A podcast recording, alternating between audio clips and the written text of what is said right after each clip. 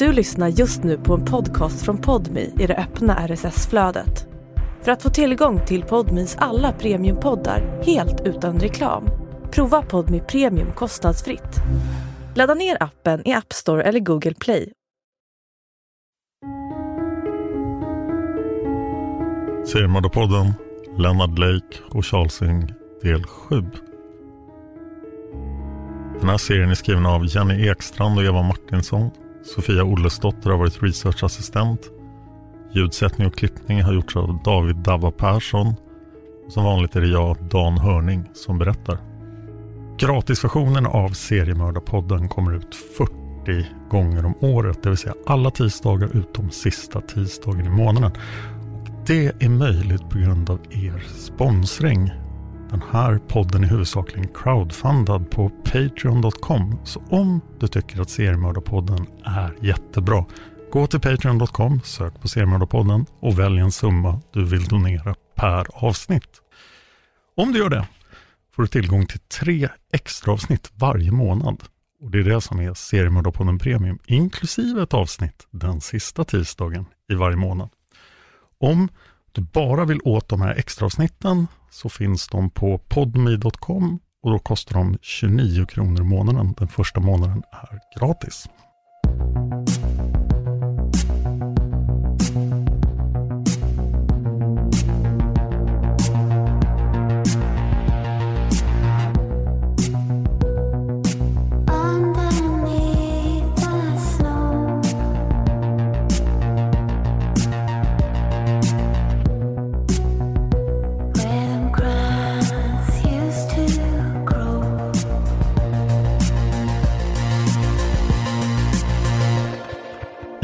Kanada åtalades Charles Ing för snatteri, överfall, mordförsök och olaga vapeninnehav. Rättegången hölls i Calgary. Efter en överenskommelse mellan försvaret och åklagaren fanns det ingen jury närvarande, utan domaren, Allen Sulatuki, fattade ensam beslutet om Charles var skyldig eller inte. Och domaren skulle också besluta om straffet. Väktaren Sean Doyle, som grep Charles Ing i varuhuset, kallades in som vittne. Försvarsadvokaten lyckades i ett korsförhör av Doyle få det till att Charles inte hade haft för avsikt att skjuta eller döda någon med sin pistol, utan att den hade avfyrats av misstag i tumultet. Försvaret kallade inte in några vittnen och valde att inte förhöra Charles Ing. Den 18 december 1985 tillkännagav domare Sulatuki domen mot Charles Ing. Charles Eng friades för mordförsök på grund av att det saknades bevis för att styrka misstanken. Men Charles var skyldig till överfall, olaga vapeninnehav och snatteri. Straffet blev minst fyra och ett halvt år i fängelse. Tidigt i januari 1986 anlände Charles Ing till Edmontonfängelset i Alberta. Det ligger nästan 32 mil norr om Calgary och där skulle Charles avtjäna sitt straff. Seriemördarutredningen i USA trodde att de snabbt skulle kunna få Charles utlämnad efter att han hade dömts i Calgary. Och de började förbereda sig på att ta emot Charles Ing för att ställa honom inför rätta för alla morden. Men de kanadensiska myndigheterna bestämde att Charles Ing skulle avtjäna sitt straff i kanadensiskt fängelse först innan det kunde bli aktuellt med en utlämning till USA. USA och Kanada hade ett utlämningsavtal sedan länge och det innebar att inget av länderna var skyldiga att utlämna någon som skulle kunna dömas till döden i det andra landet. Och när det här avtalet skrevs hade både Kanada och USA dödsstraff. Men 1976 avskaffade Kanada dödsstraffet för alla brott som inte begicks i krig. Sista gången ett dödsstraff verkställdes i Kanada var 1962 när Arthur Lucas och Ronald Turpin hängdes i Toronto för att ha mördat en polis. I USA hade dödsstraffet däremot kommit tillbaka 1985. Om de amerikanska myndigheterna hade garanterat att Charles Eng inte skulle dömas till döden hade Kanada utan problem utlämnat honom till det amerikanska rättsväsendet. Men på grund av det som var känt om Charles Engs brott så visste Kanada att Kalifornien aldrig skulle kunna ge dem en sån garanti. Kalifornien hade återinfört dödsstraffet 1978 men ännu inte avrättat någon 1986. Under år 1992 till 2006 avrättade Kalifornien 13 fångar. Under tiden Charlesing avtjänade sitt straff i Kanada började en lång rättsprocess när myndigheterna i Kalifornien lämnade in ett åtal mot Charles för kidnappning, stöld och olovlig flykt. I San Francisco och i Calaveras County, det vill säga countyt där Wilseyville ligger, fortsatte polisen sitt arbete med utredningen för att samla in tillräckligt mycket bevis mot Charles och använde de bevisen för att få Kanada att lämna ut honom. I Edmontonfängelset placerades Charles in i högsäkerhetsavdelningen, vilket innebar att han hade mycket begränsad kontakt med de andra fångarna på anstalten. Men det hindrade inte Charles från att bli vän med en fånge som satt i cellen bredvid och den fången var Maurice LaBerge. Charles och Maurice lärde känna varandra under de korta stunder de fick komma ut på fängelsets rastgård. Och de började så småningom skicka lappar till varandra mellan cellerna. Maurice LaBerge var 34 år gammal när han mötte Charles Ing i Edmontonfängelset. Han kom från en stor familj med tio syskon. Det var en till synes kärleksfull normal familj som dock flyttade ofta. Maurice var sjuklig under större delen av sin barndom. Bland annat led han av reumatisk feber, andningsproblem och oscinerade testiklar. Den sista åkomman innebar att testikeln inte har flyttat sig ner till pungen. Maurice mobbades för detta av och till under skolåren. I tonåren började Maurice LaBerge dricka alkohol och röka marijuana. Han drack sällan med måtta och det resulterade ofta i att han blev aggressiv och våldsam. Maurice kriminella karriär började redan när han som 14-åring bröt sig in på Moose Jaw School tillsammans med en kompis. Tillsammans slog de sönder en toalett med en slägga. Maurice fortsatte sedan med övergrepp, inbrott, innehav av stulet gods, hemfridsbrott, bilstölder och en mängd andra småbrott. Som 16-åring 1968 åtalades Maurice för våldtäkt, men det hela lades ner av okänd anledning. Maurice hoppade av skolan när han var 18 år och sen hade han en mängd olika enkla ströjobb. Vid ett tillfälle 1976 slutade en biljardmatch med att Maurice spöade på två av sina motståndare med en biljardkö och ett sönderslaget ölglas. Maurice lyckades nästan förstöra den ene mannens öga med det trasiga glaset. Den våldsamma sammandrabbningen resulterade i att Maurice dömdes till 18 månaders fängelse. Fram till 1981 hade Maurice ett långt brottsregister med 43 domar för olika typer av brott. Men inget fängelsestraff var längre än två år. Men i mars 1981 gick Maurice längre än vad han tidigare hade gjort. Tillsammans med en okänd medbrottsling bestämde sig Maurice för att råna en butiksägare när denne skulle lämna dagskassan i en bankbox en lördag eftermiddag. Maurice och hans medbrottsling kom för sent eftersom butiken stängde tidigare på lördagarna och missade när butiksägaren gjorde insättningen. Men istället för att ge upp kom de på att de skulle följa efter butiksägaren när han låst butiken för att se var han bodde och komma tillbaka senare på kvällen för att kidnappa honom, ta honom tillbaka till butiken och få honom att öppna kassaskåpet. Maurice och hans medhjälpare återvände mycket riktigt på kvällen. Maurice gick in på butiksägarens tomt medan medhjälparen stannade kvar i bilen. Plötsligt sprang två tonårspojkar ut ur huset mot Maurice. De hade sett honom genom fönstret och trodde att han tänkte stjäla trädgårdsredskap. Maurice drog fram en revolver och tvingade ner pojkarna i källaren där han band dem med tejp. Det visade sig att de två pojkarna, som var 15 och 19 år gamla, var ensamma hemma eftersom föräldrarna hade gått ut. Maurice tog då med sig den yngre av pojkarna till ett av sovrummen där han drog ner 15-årings byxor och började förgripa sig på honom genom att ge honom oralsex och sen tvinga pojken att göra detsamma på honom. När Maurice var klar lämnade han pojken bunden till händer och fötter på sängen. Sen gick han in till föräldrarnas sovrum där han väntade på att de skulle komma hem. Strax innan klockan 11 på kvällen kom föräldrarna hem och till sin stora förvåning hittade de Maurice LaBerge i deras sovrum med en revolver. Han tog paret till fånga och band dem med tejp. Sen tog han med sig pappan ut ur huset och tvingade ner honom i bakluckan på hans egen bil. Maurice satte sig i förarsätet och körde till butiken. Maurice tvingade sedan pappan att öppna kassaskåpet och länsade det på kontanter. Efter det band Maurice fast pappan i kassadisken innan han lämnade butiken. Och vad som hände med hans medhjälpare under tiden är oklart. Efter ytterligare ett butiksrån i Saskatoon greps Maurice LaBerge. Han åtalades för väpnat rån, kidnappning och våldtäkt. Maurice nekade till alla åtalspunkter men tack vare vittnesmål från offren och andra ögonvittnen plus fysiska bevis dömdes Maurice LaBerge den 26 november 1982 till 25 års fängelse. För en man som aldrig hade dömts till längre än två år måste 25 år ha verkat som en evighet. Men Maurice kom på en liten möjlighet att korta ner straffet. Han skulle kunna bli informatör åt fängelseledningen och polisen. Om han tjallade på någon skulle hans straff kunna förkortas. I januari 1986 möttes Charles Ing och Maurice ibland ute på rastgården. I början pratade de knappt med varandra utan höll till på varsin sida. Efter ungefär tre veckor kontaktade fängelsets säkerhetschef Maurice och frågade om han kunde tänka sig att tillbringa sina raster tillsammans med Charles Ung. Maurice hade inget emot det och ett par dagar senare i mars 1986 bestämde fängelseledningen att de här två fångarna skulle få rast samtidigt, alltid. Det fortsatte fram till juli 1986. Förutom att Charles och Maurice hade rast samtidigt låg deras celler vägg i vägg och det gav dem möjligheten att skicka meddelanden mellan cellerna. Maurice berättade senare att rätt fort efter att de hade träffats började Charles Ing prata fritt.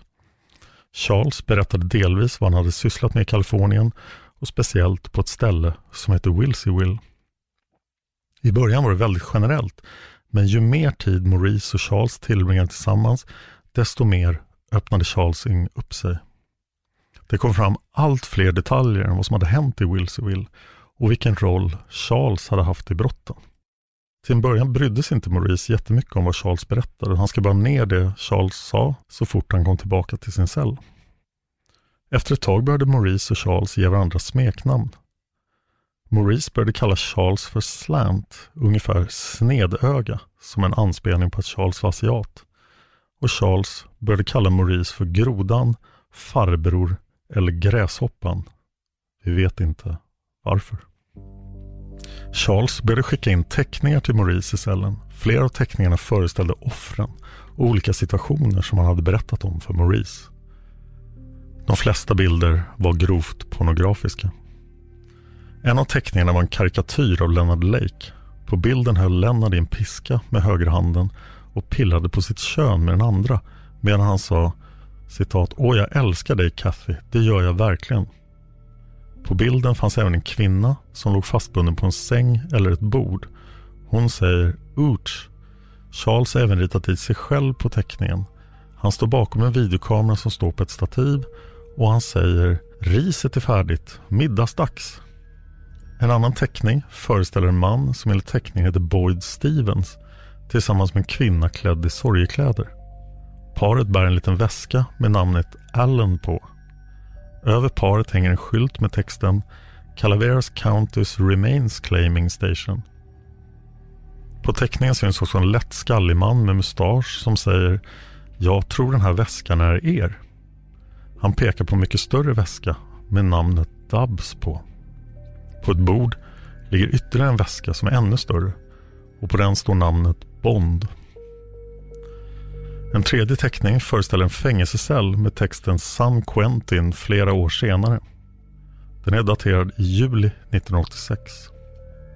På bilden syns en fängelsespegel, en fängelsetoalett och spindelväv i ett hörn. I cellen står en väldigt mager Charles Ing med glasögon och petar sig i näsan. På väggarna i cellen står olika slogans som No kill, no thrill eller No gun, no fun. Dessutom finns det barnsliga porträtt med namnen Carol, Costner, Parenteau, Dubs, Allen och Bonds skrivna vid porträtten. Enligt Maurice, som hade diskuterat den här teckningen med Charles, visade teckningen hur Charles trodde hans liv skulle bli om han blev utlämnad till USA. De grövsta teckningarna föreställde brutala våldtäkter.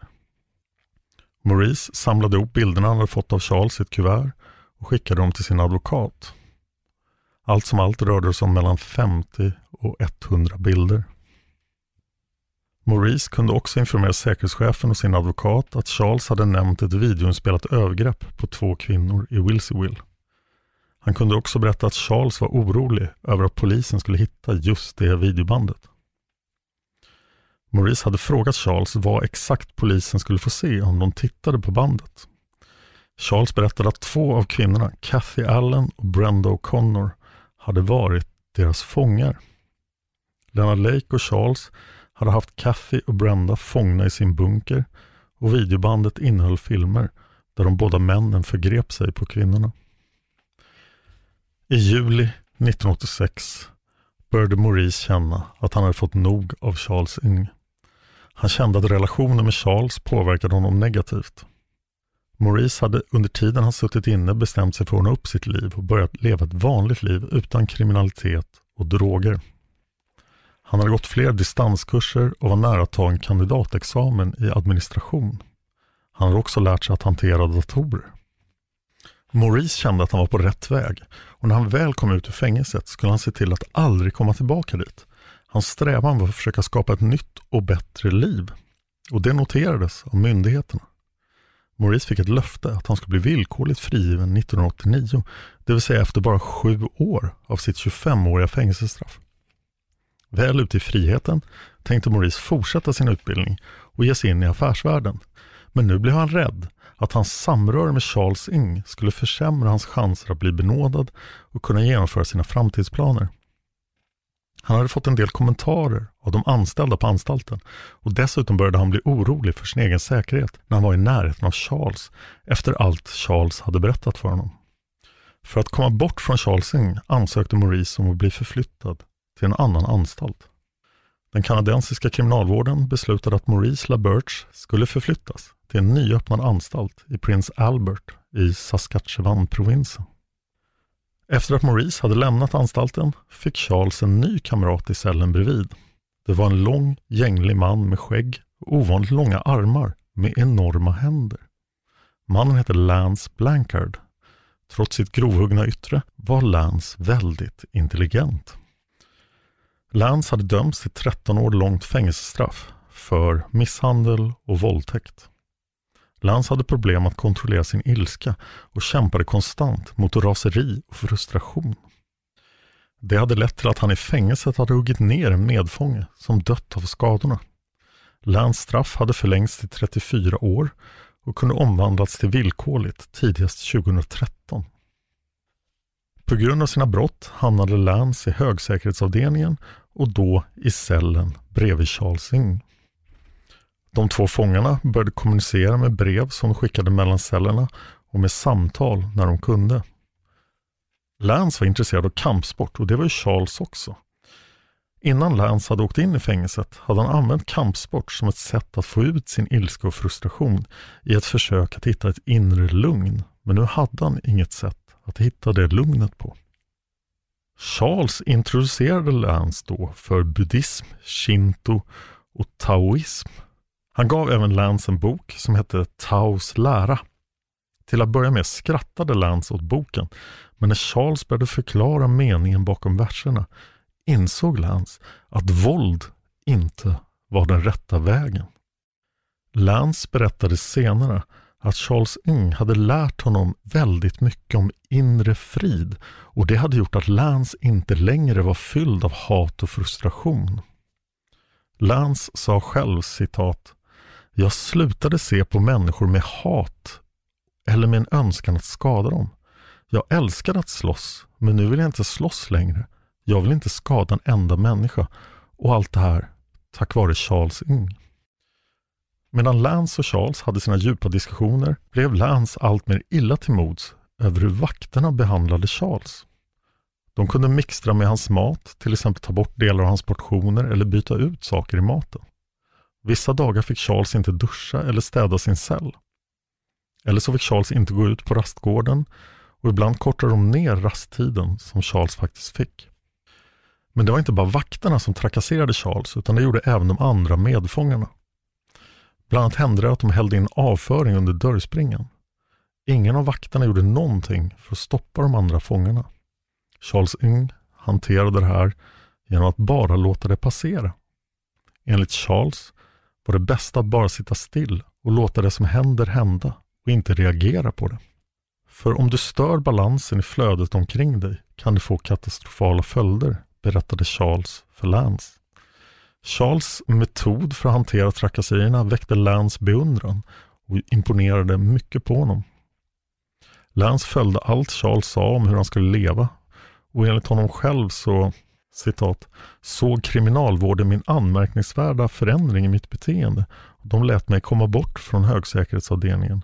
Om jag fortsatte så här skulle jag kunna få komma till en öppen anstalt. De kunde knappt tro att jag hade förändrats så mycket. Mitt liv har blivit mycket bättre och det har Charles Ing att tacka för. Förutom att lätta sitt hjärta för och rita teckningar till Maurice eller vara andlig coach till Lance ägnade Charles Ing dagarna åt att i timmar studera lagar, olika rättsfall, hur man gör anmälningar och skriver motioner, men även taktiker för rättegångsförhandlingar och gamla rättsfall. Charles läste allt han kom över som hade med rättegångar, lag och amerikansk juridik att göra. I oktober 1988 var det dags att inleda rättegångsförhandlingarna huruvida Charles Ing skulle utlämnas till USA eller inte. Om han utlämnades väntade en seriemordsrättegång där dödsstraff var ett mycket möjligt utfall. Strax efter att han gripits av den kanadensiska polisen hade polis från San Francisco rest till Calgary för att förhöra Charles Ing med anledning av mordutredningen i Wilsonville. Charles skyllde de flesta av morden på Leonard Lake men medgav att han hade hjälpt till att gömma Paul Costners kropp. Måndagen den 17 oktober 1988 eskorteras Charles Ing av poliser från den kungliga kanadensiska ridande polisen till rättssalen i Edmonton, Alberta. Domare var Margaret Thrusler. Försvarsadvokat var Don McLeod. Rättegången skulle avgöra om det fanns tillräckligt med bevis för att åtala Charles Ing på några av de 25 åtalspunkter som Kalifornien hade lämnat in mot honom. Redan innan rättegångsförhandlingen hade startat var mediaintresset enormt för rättegången både i Kanada och i USA. Rättegången hade också dragit igång en intensiv debatt bland olika organisationer som till exempel Amnesty International och FN. Domare Trussler hade många ögon på sig. Skulle Charles utlämnas till USA Head over to Hulu this March, where our new shows and movies will keep you streaming all month long. Catch the award winning movie Poor Things, starring Emma Stone, Mark Ruffalo, and Willem Dafoe. Check out the new documentary, Freaknik The Wildest Party Never Told, about the iconic Atlanta Street Party. And don't miss FX's Shogun, a reimagining of the epic tale, starring Anna Sawai. So, what are you waiting for? Go stream something new on Hulu. Say hello to a new era of mental health care. Cerebral is here to help you achieve your mental wellness goals with professional therapy and medication management support. 100% online. You'll experience the all new Cerebral Way, an innovative approach to mental wellness designed around you. You'll get a personalized treatment plan from a therapist, prescriber, or both in a safe and judgment free space. Your cerebral therapist or prescriber will outline a customized plan with clear milestones along the way so you can get to feeling your best. With Cerebral, you're not alone in your mental health journey.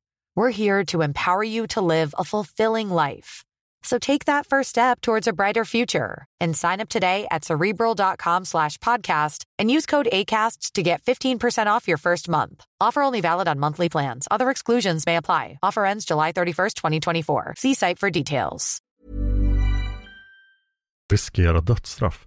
Om Trussler valde att låta Charles stanna skulle det då innebära att en massa amerikanska mördare skulle fly till Kanada för att undvika dödsstraff. Bland åskådarna fanns den 40-åriga Sharon Celito tillsammans med sin 68-åriga mamma Virginia Nesley. Sharon var Paul Costners lilla syster och tillsammans med sin mamma hade de åkt hela vägen från Kalifornien till Edmonton för att vara med under rättegången. För första gången fick Sharon och Virginia se mannen som hade dödat deras älskade bror och son i ögonen. Bara några dagar innan rättegången hade Sharon och Virginia med hjälp av en journalist varit på gården i Wilsonville där Leonard Lake hade bott och där han torterat och mördat sina offer tillsammans med Charles. När Sharon och Virginia kom till gården fanns det nästan ingenting kvar. Polisen och rättsteknikerna var sedan länge klara med sitt arbete på gården. Bunkern var borta, alla spår var borta. Paul Costners kropp identifierades aldrig bland de kvarlevor som hittades i Wilseyville. Det enda Sharon Celito önskade var att få svar på vad som hade hänt hennes bror och var hans kropp fanns. Sharon och Virginia ville höra allt som sades i rättegången i hopp om att få svar på vad som faktiskt hade hänt Paul. Till deras besvikelse fick de reda på att de skulle tvingas lämna rättegången. Domare Trussler hade nämligen beslutat att de viktigaste utfrågningarna skulle hållas bakom lyckta dörrar. Virginia Nessler koncentrerade sig på att få ögonkontakt med Charles Ng där han satt i sin olivgröna fångdräkt och vita tennisskor. Hon sa till media efter rättegången, citat, jag ville få honom att känna sig obekväm. Jag ville få honom att säga var Paul är begraven. Men Charles Ng mötte aldrig Virginias blick. Sharon Selito blev förvånad när hon fick se Charles för första gången. Hon hade förväntat sig ett groteskt monster. Men istället såg hon bara citat, en obehaglig liten mördare. Det var inget speciellt med honom alls. Sharon blev lite av en favorit bland journalisterna som var på plats på grund av hennes vilja att prata med pressen. Under de stängda rättegångsförhandlingarna fick domare Trussler höra uttalanden från Charles Ing till San Francisco-polisen Ed Erdelatz om de döda och saknade offren. För Erdalats hade Charles berättat om hur Leonard Lake hade kidnappat och dödat flera människor. Charles hade konsekvent framställt sig själv som ett vittne och hans enda inblandning var att han hade synts på några av filminspelningarna och att han hade hjälpt Lennart att begrava två kroppar. Domare Trussler skulle inte avgöra om Charles var skyldig eller inte skyldig. Hon skulle enbart besluta om det fanns tillräckligt med bevis för att ställa Charles inför rätta för flera mord. Trussler skulle efter rättegången ge en rekommendation till Kanadas justitieminister som skulle ta det slutgiltiga beslutet angående Charles utlämnande. Många experter trodde att innan det skulle bli frågan om någon utlämning skulle det här gå hela vägen till Högsta domstolen, vilket innebar att det skulle gå flera år innan beslutet kom. Guvernören i Kalifornien vädjade till Kanada att utlämna Charles Ing så snabbt som möjligt av respekt och hänsyn till de överlevande offren och de anhöriga. Två av dessa anhöriga var Lola och Dwight Stapley, Robin Scott Stapleys föräldrar. Lola och Dwight reste från södra Kalifornien till Kanada för att vara med när rättegången började närma sig sitt slut. I Kanada började Lola och Dwight samarbeta med en grupp som kallade sig Victims of Violence, alltså offer för våld. Offer för våld var en ideell organisation som stöttar våldsoffer. Organisationen hade verkat för en omedelbar utlämning av Charles Ng så att han skulle kunna ställas inför rätta i Kalifornien. Den 1 november till och med den 4 november stängde domare Trussler rättssalen och gav strikta order till de som fick närvara att absolut inget av det som sades under dessa dagar fick komma ut. Ingenting kommunicerades ens om vilka som skulle vittna under de här dagarna. Maurice LaBerge hade stått under speciellt vittnesskydd för att garantera säkerhet och för att förhindra att hans identitet blev känd.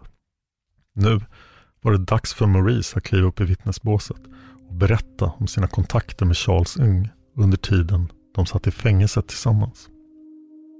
Maurice svarade på alla frågor.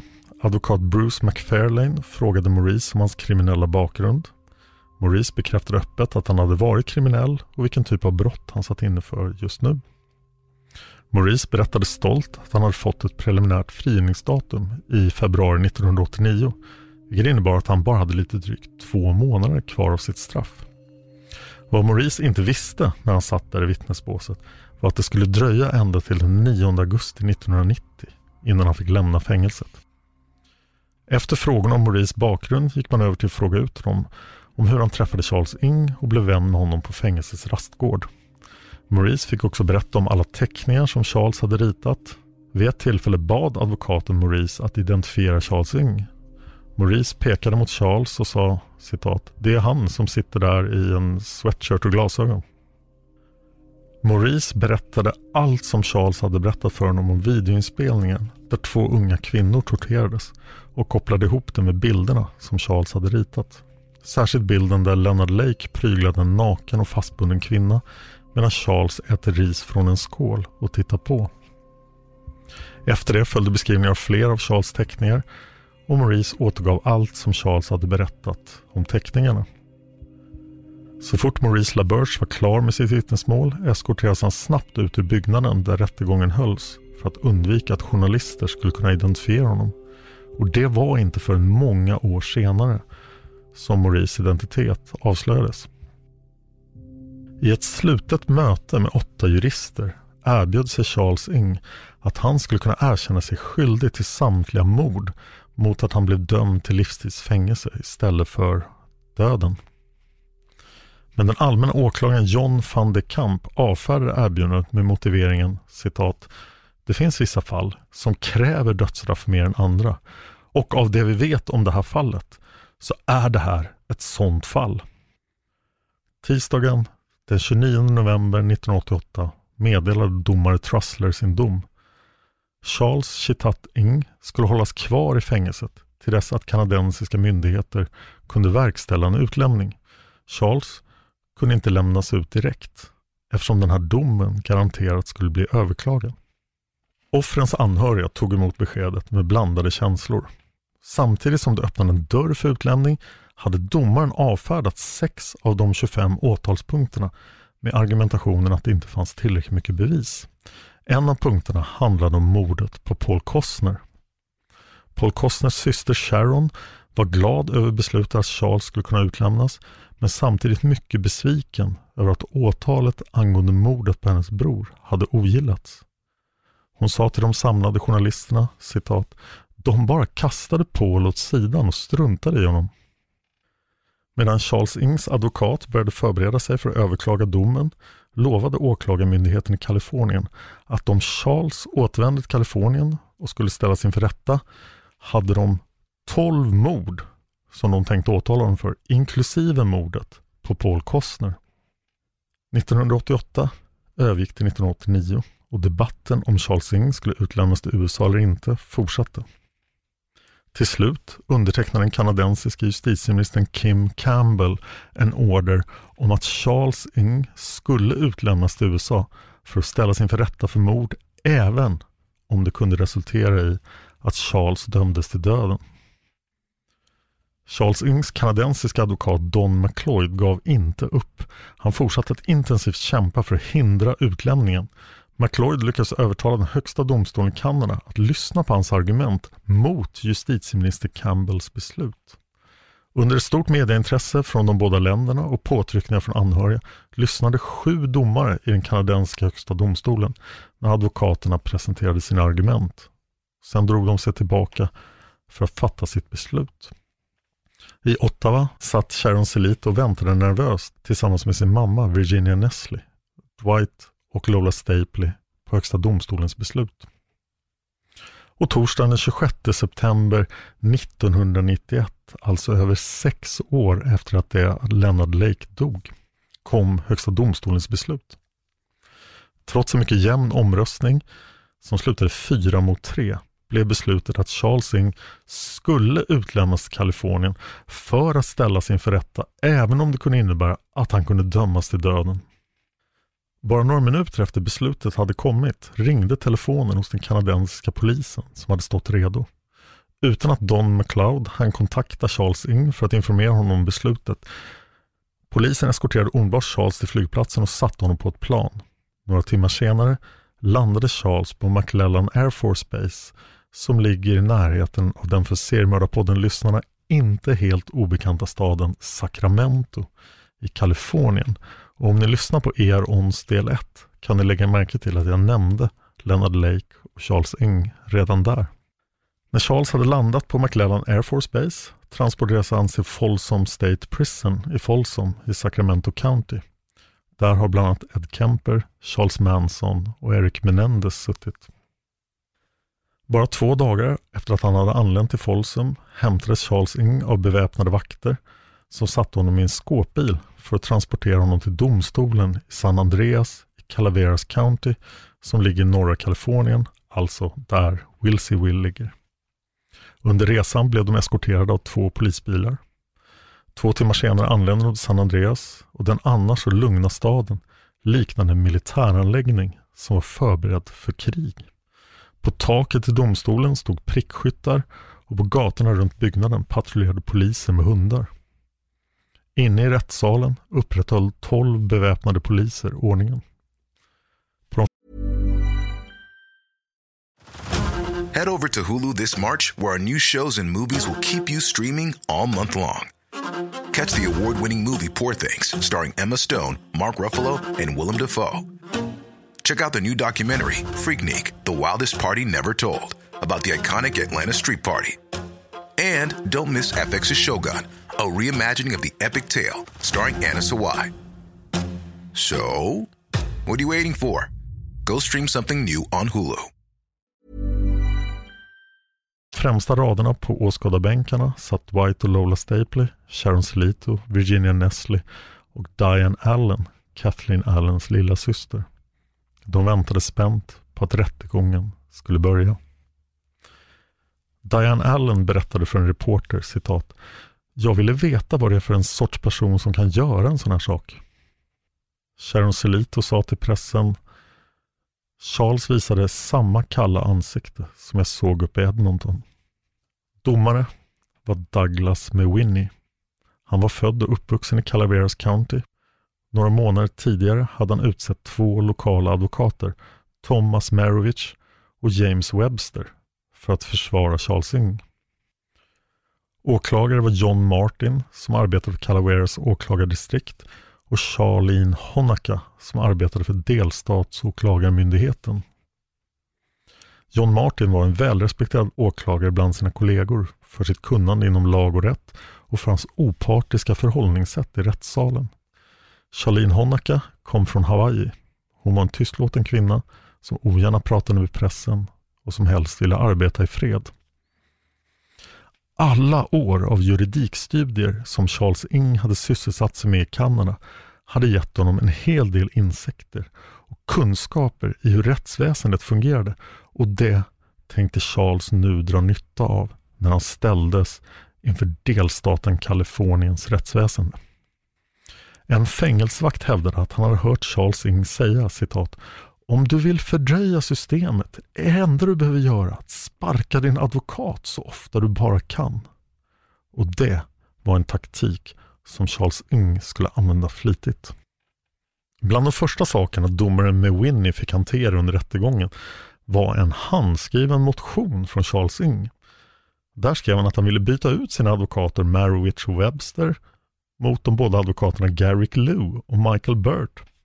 Garrick Lowe hade försvarat Charles i oktober 1984 när Charles hade åkt fast för snatteri. Lew hade också varit med under de första rättegångsförhandlingarna i Kanada och tillsammans med sin kollega Michael Burt hade de gett råd till Charles och han verkade gilla båda männen. Domare McWinney avslog motionen, men det var bara början på ett krig mellan Charles Ing och rättssystemet som skulle få rättegångskostnaderna att skena och sätta igång en bizarr cirkus av avskedanden och återvändanden av advokater. Och Det här involverade dussintal försvarsadvokater och sju domare. Och den som verkligen drabbades av den här cirkusen var de kaliforniska skattebetalarna. Observatörer och experter stod förstummade och tittade på när Charles Ing manipulerade rättssystemet. Över en miljon brottslingar satt bakom lås och bom i amerikanska fängelser på den här tiden. Många av dem hade försökt hitta varenda litet kryphål i systemet för att komma undan, men de stod sig alla slätt mot en 30-årig man från Hongkong det finns få andra som har lyckats försena, störa och manövrera det juridiska systemet som Charles Ing gjorde. Bland annat lämnade Charles in klagomål på den fyra timmar tur och retur långa bilturen han tvingades utstå varje dag mellan fängelset i Folsom och domstolen i San Andreas. Charles satt i en bur inne i skåpbilen. Det fanns inget säkerhetsbälte vilket innebar att han gled omkring inne i buren.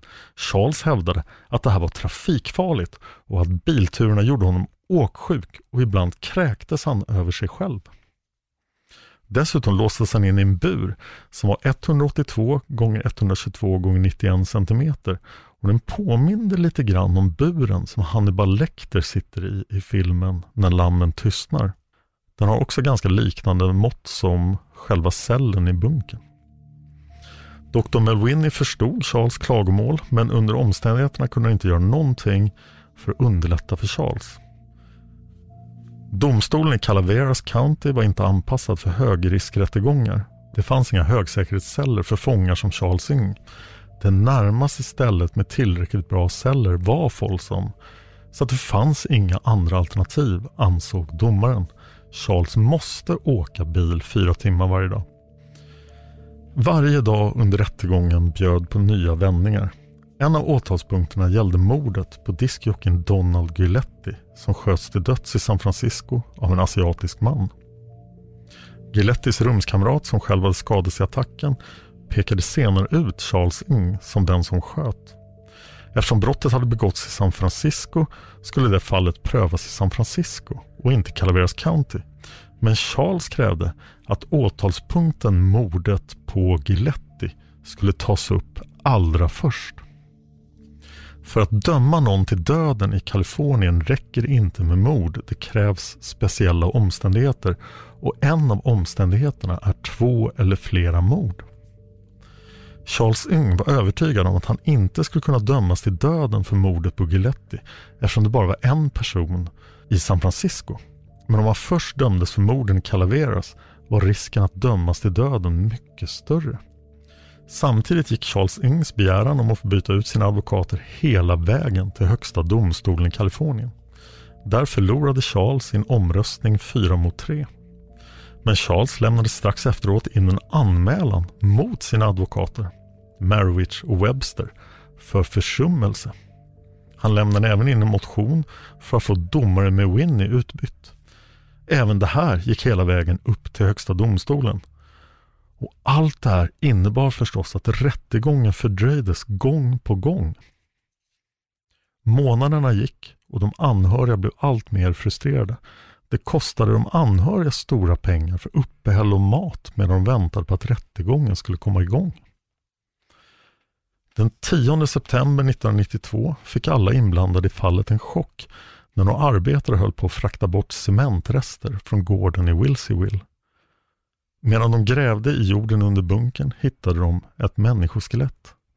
Genom tandkort kunde rättsläkarna identifiera kvarlevorna som Charles Gunnar som hade varit spårlöst försvunnen sedan maj 1983. Fyndet hade ingen direkt påverkan på rättegången mot Charles Yng. När Charles Gunnar försvann satt Charles Yng på Leavenworth-fängelset och därför kunde han inte åtalas för mordet på Gunner. Men det väckte hoppet hos de anhöriga vars kroppar inte hade hittats ännu. Kanske kunde även deras anhöriga hittas och familjerna skulle kunna få ge dem ordentliga begravningar. Den 6 oktober 1992 försökte man trots alla turer faktiskt inleda rättegången. Den skulle inledas med att låta delstatsåklagaren Charlene Honaka sammanfattningsvis gå igenom bevisningen i de 12 åtalspunkterna. Charles Ng försvarades av Marowitch och Webster trots att han hade anmält dem för försummelse. Försvarsadvokaterna försökte ihärdigt få domaren att släppa på kravet att Charles Ng skulle sitta inlåst i en bur under rasterna och lunchen, men domaren avslog återigen begäran. Paul Costners syster Sharon jublade strålande till journalisterna. Citat. Halleluja, nu har rättegången äntligen börjat. Journalisten frågade Sharon om Charles bur och då sa hon Jag tycker faktiskt den är lite väl stor och rymlig för honom.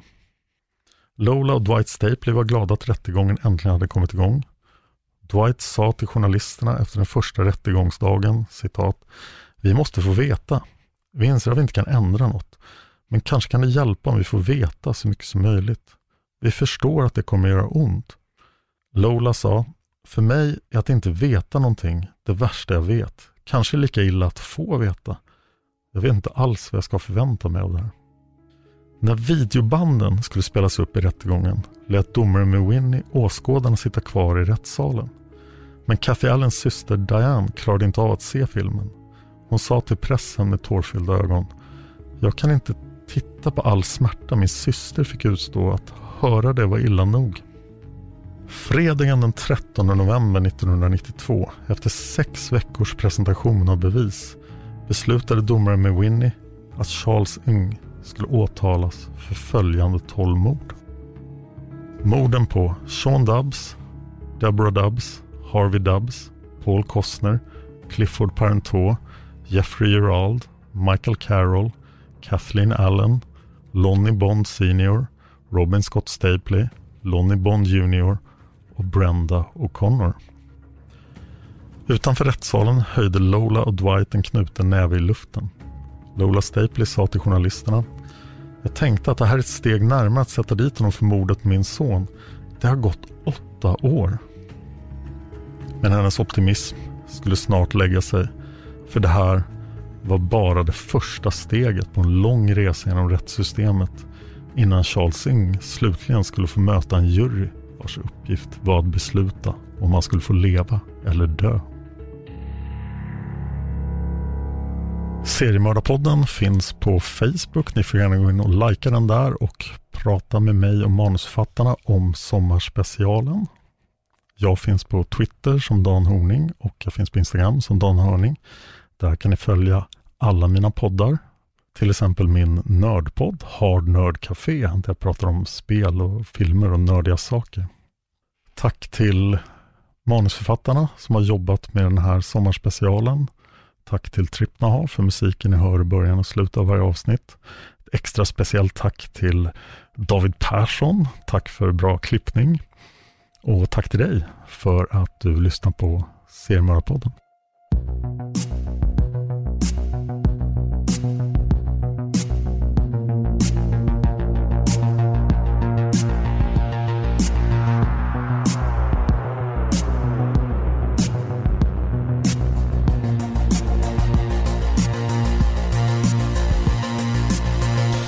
Produceras av I Like Radio. I like radio.